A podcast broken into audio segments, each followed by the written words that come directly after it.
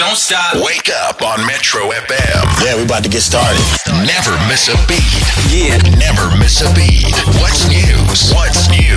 In the air. Wake up on Metro FM. So what's news? Well, the cost of finding a job. We live in a country where unemployment increases quarter by quarter. We get these figures from Stats SA that are not very impressive at all. Mm. But one of the contributing factors, I suppose, in the challenges of finding work is the cost. And a study done by Youth Capital and Open Dialogue has found that more than 80% of unemployed youth find themselves in very difficult positions where they have to choose between buying food and actually spending that same money to look for work. Lethiwe Sinodumo Nkosi joins us on the line. She is the network mobilizer at Youth Capital, which, by the way, is a youth led advocacy campaign to reduce youth unemployment. Good morning, Lethiwe, and thank you for your time.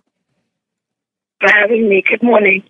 Thank you so much. I mean, give us a picture here. First of all, is there a a, a rough average of how much it costs in South Africa to find work. We know how much petrol is per liter. We know roughly what the price of data is. What about finding work? So, from the study that we ran, we found that a majority of young people spend up to 500 Rand on data and up to 500 Rand on transport costs.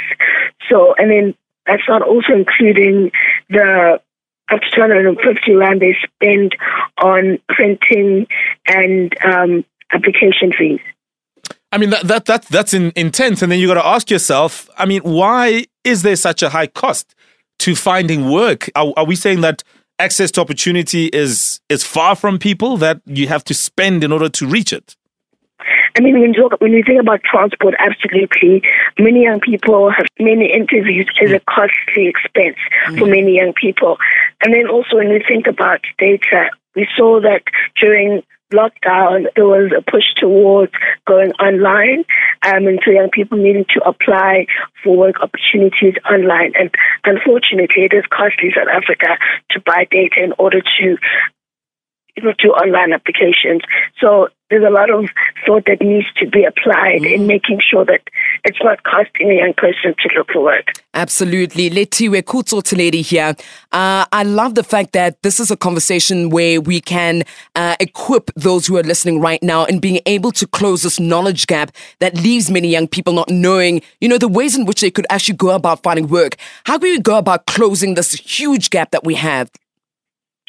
So, I mean, I'd like to emphasize the use of WhatsApp. Um, we've engaged with some employers and some recruiters who are starting to think about using WhatsApp bots for young people to apply for work, to even create their CVs, so that they don't have to worry about printing um, printing their CVs, going to an internet cafe which may not be close to where they live, then having to pay money to print that CV. WhatsApp bots help with young, a young person, you know, creating their CV and also submitting it using WhatsApp because WhatsApp is not as data heavy as needing to go mm. to on a, on a website and, and fill in the application. So I'd say as ordinary South Africans, by young people, WhatsApp data bundles can play a big part in enabling them to apply for work um, with recruiters that are using WhatsApp bots. But I think also bringing the information closer to a young person in terms of using WhatsApp and saying, here's an opportunity. So instead of a young person needing to go to an internet cafe to look for work, they you know, someone in, in, in their neighborhood, umakhelwane wabo, can actually say, hey, here's what I found, um, and here's how you can apply. Yeah, I do think that Lethiwe, there needs to be a sort of a different approach in in making it virtually cost free to Yeah. to look for work, um, because you know otherwise, if there's an, a barrier to entry and finding work over and above actually making it there, putting in your CV, etc., then it just creates a whole other problem. Lethiwe, thank you so much for giving us uh, some insight there. Lethiwe Nkosi um, is a network mobilizer at Youth Capital, a youth-led advocacy campaign which aims to deal with unemployment amongst youth. And I mean, I'm sure a lot of us can relate to the idea of giving someone money because they need to go for that job interview. Absolutely. When you look at the numbers, it is quite shocking. I'm taking a look at an article that was written in 2018, which mm. said that actively searching for work would cost 550 a month. That went up to ni- about 900 Rand on average mm. for 2019 2020. 2021, 2022, you're sitting at around 1,000 to 1,293. Yeah, I mean that's that's pretty much how how Lethiwe summed it up in terms Yeah. of saying that 500 bucks roughly on data and then another 500 Transport. rand on just traveling. Sure.